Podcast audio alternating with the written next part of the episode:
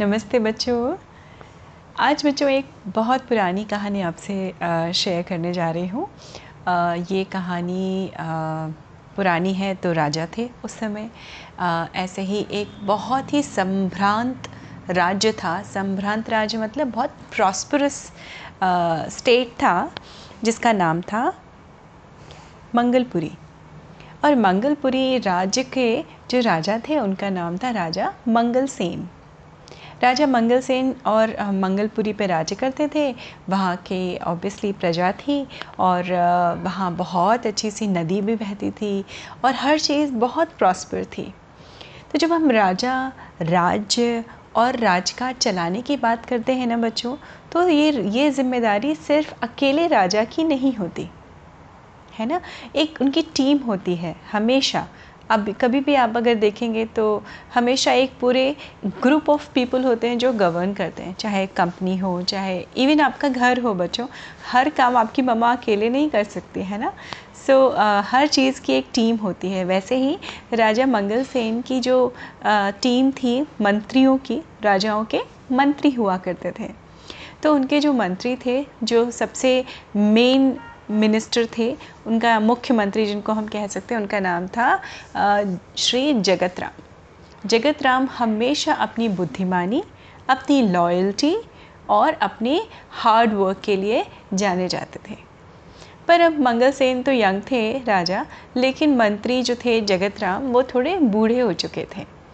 तो एक बार राज दरबार ख़त्म हुआ काम काम ख़त्म हुआ तो जगत राम जी ने जो मंत्री थे उन्होंने राजा मंगल सेन के सामने जाकर उनसे एक प्रस्ताव रखा और उन्होंने कहा महाराज मैं चाहता हूँ अब मैं काफ़ी बूढ़ा हो चला हूँ। तो मैं चाहता हूँ मैं अपनी सेवा से विराम ले सकूँ मतलब आ, सेवा निवृत्त हो सकूँ मतलब मैं रिटायरमेंट चाहता हूँ।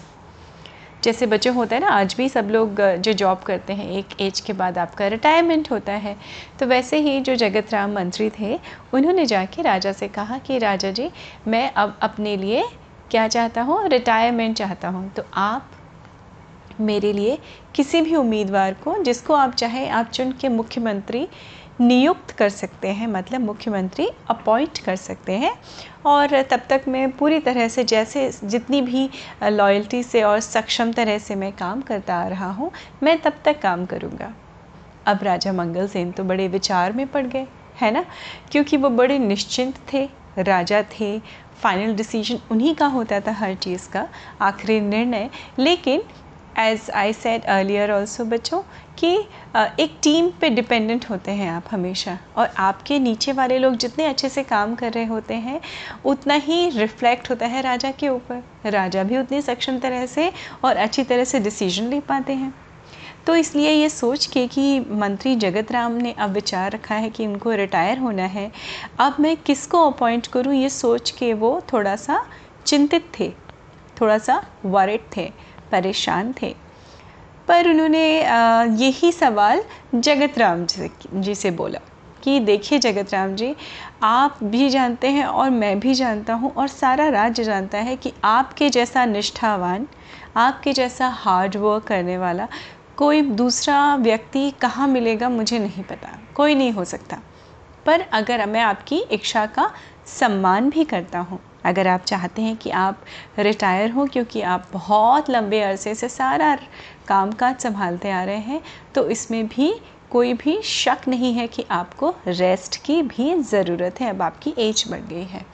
पर मैं ये ज़िम्मेदारी भी आपको ही दूँगा कि जाते जाते आप अपने द्वारा ही, अपने हाथों से, अपनी बुद्धि से किसी ऐसे व्यक्ति का चुनाव करिए जो आपके पद को संभाल सके, जो आपकी पोस्ट पे अपॉइंट हो सके।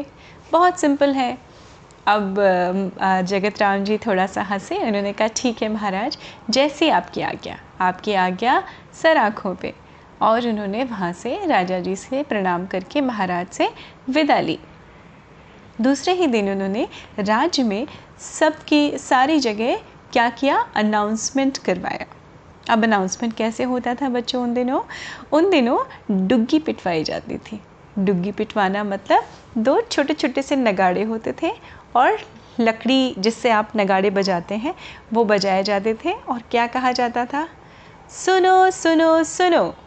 सारे नगर वासियों को ये सूचित किया जाता है कि महाराज मंगल सेन के दरबार में, उनके राज्य में मुख्यमंत्री जगत राम जी की जगह एक एक व्यक्ति को नियुक्त किया जाना है। आप सबसे ये गुजारिश है, आप सबसे अनुरोध है कि आप में से जो भी अपने आप को इस काबिल समझता हो, वो कल सुबह दरबार में 11 बजे तक हाजिर हो जाए। ढम ढम ढम, ऐसे बजा के अनाउंसमेंट हुआ। अब ये पूरा अनाउंसमेंट एक दिन तक चलता रहा। अब ये एक दिन तक चलता रहा तो उस राज्य के जितने भी लोग यंग लोग कह लीजिए या थोड़े से एक्सपीरियंस लोग कह लीजिए, उन सब के मन में ये इंटरेस्ट डेवलप हुआ, है ना? सबको लगा कि अरे वाह, ये तो बड़ी अच्छी पोस्ट है, मुझे भी चाहिए, मुझे भी जाना है। सब समझने लगे कि हम भी इसके काबिल हैं, हम भी इसके काबिल हैं। तो सारे लोगों ने अपने मन में जिन जिन को ऐसा लगा कि मुझे इस पोस्ट के लिए अप्लाई करना चाहिए या मैं इस राज्य का मुख्यमंत्री बनने के काबिल हूँ, उन सबने नियत समय मतलब जो डिसाइडेड टाइम था 11 बजे का, उसके हिसाब से उन्होंने राजमहल की तरफ़ जाना शुरू कर दिया। अब उन दिनों में तो बच्चों रास्ते पक्के हुआ भी नहीं करते थे कच्चे कच्चे रास्ते हुआ करते थे। थोड़ी सी धूल मिट्टी दबा के एक पक्का सा रास्ता बना दिया जाता था नॉर्मल जैसा होता है।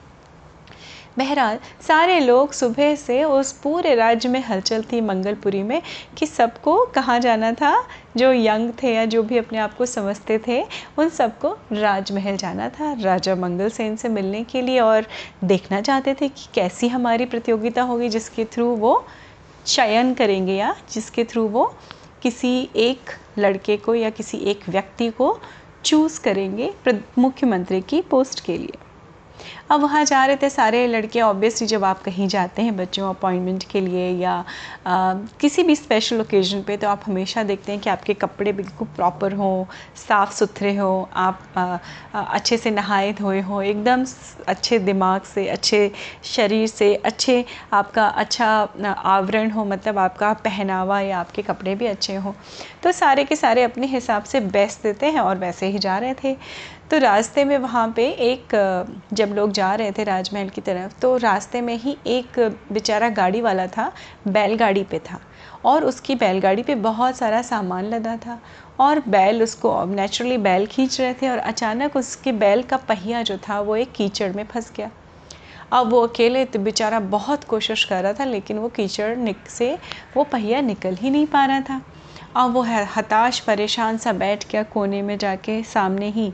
उसको समझ नहीं आ रहा था। थोड़ी देर बैठता था, सांस भरता था, फिर आता था, फिर कोशिश करता था, लेकिन वो पहिया निकल ही नहीं पा रहा था, क्योंकि वो अकेले इंसान के बस की बात नहीं थी। तो ये सारे के सारे जो लोग राजमहल की तरफ़ जा रहे थे, वो कोई भी पलट के नहीं देख रहा था, क्योंकि उन सबको लग, उनमें से कुछ लोगों को लगा। रुके उन्होंने पलट के देखा पर उन्होंने फिर अपने कपड़ों की तरफ़ और की, उस कीचड़ की तरफ़ देखा तो उन्होंने कहा अरे नहीं यार हम तो गंदे हो जाएँगे हमें तो राजा के पास जाना है हम ऐसे गंदे होकर कैसे जा सकते हैं? और समय भी नहीं था।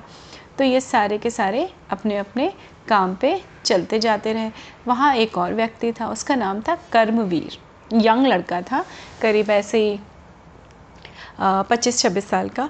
उसने देखा उसने कहा क्या हुआ बाबा? आप ऐसे उदास क्यों बैठे हैं? तो गाड़ी वाले ने बोला, क्या करूँ बेटा, मैं इतनी देर से कोशिश कर रहा हूँ, ये कीचड़ ऐसा मैं ऐसा फंसा है मेरा पहिया बैलगाड़ी का कि ये मुझसे निकल ही नहीं पा रहा है।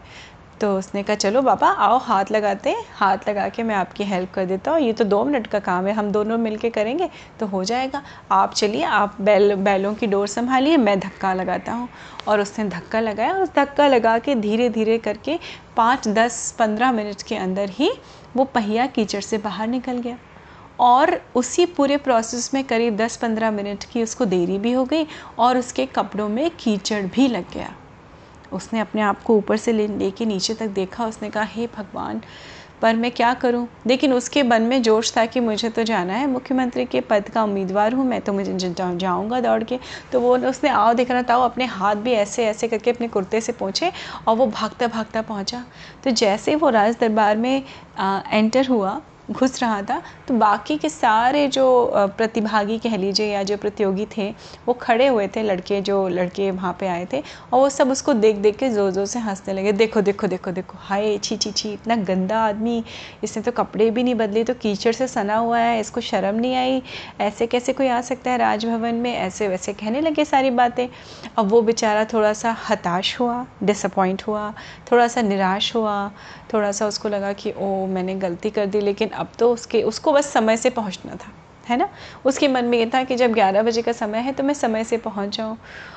और तभी सारे लोग खड़े हुए थे। राजा के आने का समय हुआ, राजा के आने का अनाउंसमेंट हुआ कि महाराज मंगल सेन पधार रहे हैं, महाराज आए और सबने झुक के महाराज का अभिवादन किया, उनको ग्रीट किया और तभी वो गाड़ी वाला आदमी जिसकी बैलगाड़ी का पहिया अटका था, वो भी उसी राजभवन में दाखिल हुए।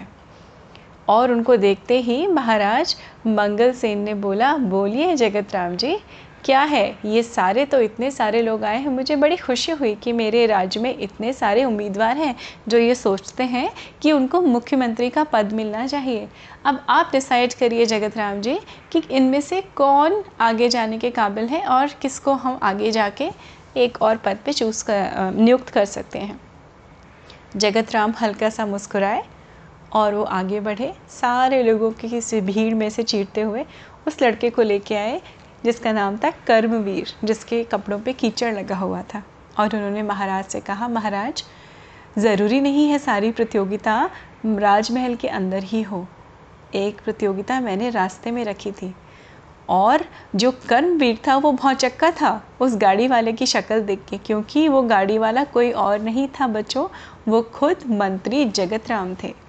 उन्होंने ये सोचा कि चलो क्यों ना हम उन बच्चों की, उन लोगों की परीक्षा यहीं पर लें। तो जगत राम जी ने अपना बोलना जारी रखा। उन्होंने कहा, महाराज, एक व्यक्ति बहुत सारे लोग थे जो इस कार्यक्रम में भाग लेने के लिए आ रहे थे, जिनको मुख्यमंत्री बनना था। मेरी गाड़ी का पहिया का नीचे फंसा था कीचड़ में, लेकिन किसी ने भी ये ज़रूरी भी नहीं समझा कि पलट के मुझसे पूछे भी। और ये एक ऐसा व्यक्ति था जिसने ना सिर्फ़ मेरी हेल्प की, बल्कि मदद की, बल्कि उसको ये पता था कि उसको इस प्रतियोगिता में आना है। उसने बिल्कुल परवाह नहीं की कि उसके कपड़े गंदे होंगे अच्छे होंगे या ख़राब होंगे या उसको देर हो जाएगी। तो वो वो व्यक्ति जो किसी आम, अनजान आदमी की मदद भी दिल से कर सकता है, वो ही सबसे योग्य है मुख्यमंत्री के पद के लिए। इसलिए मेरे हिसाब से कर्मवीर को ही हम अपने राज्य का मुख्यमंत्री बनाएँगे। तो देखा बच्चों सबने तालियाँ मारी और जो बच्चे उस पर हंस रहे थे, उन्होंने शर्म से अपनी, अपने सर झुकाए। तो बच्चों, ऐसा होता है। जो दिल से दूसरों की मदद करते हैं, ईश्वर भी उनकी मदद खुद करते हैं। So be kind to people always try and help needy people जिस भी तरह की, तन, मन, धन, जैसे भी आप मदद कर सकें, दुनिया में हमेशा मदद करिए लोगों की। और देखिए, उसका नतीजा कितना अच्छा हुआ। तो जगत राम जी की जगह अब कौन मंत्री बन गए थे? मुख्यमंत्री कर्मवीर। तो ऐसे ही आप भी कर्मवीर बनते रहिए, दूसरों की मदद करते रहिए, अपनी मदद भी करते रहिए राइट और स्वस्थ रहिए, मस्त रहिए। मैं फिर मिलती हूँ आपसे अगली कहानी में। नमस्ते बच्चों।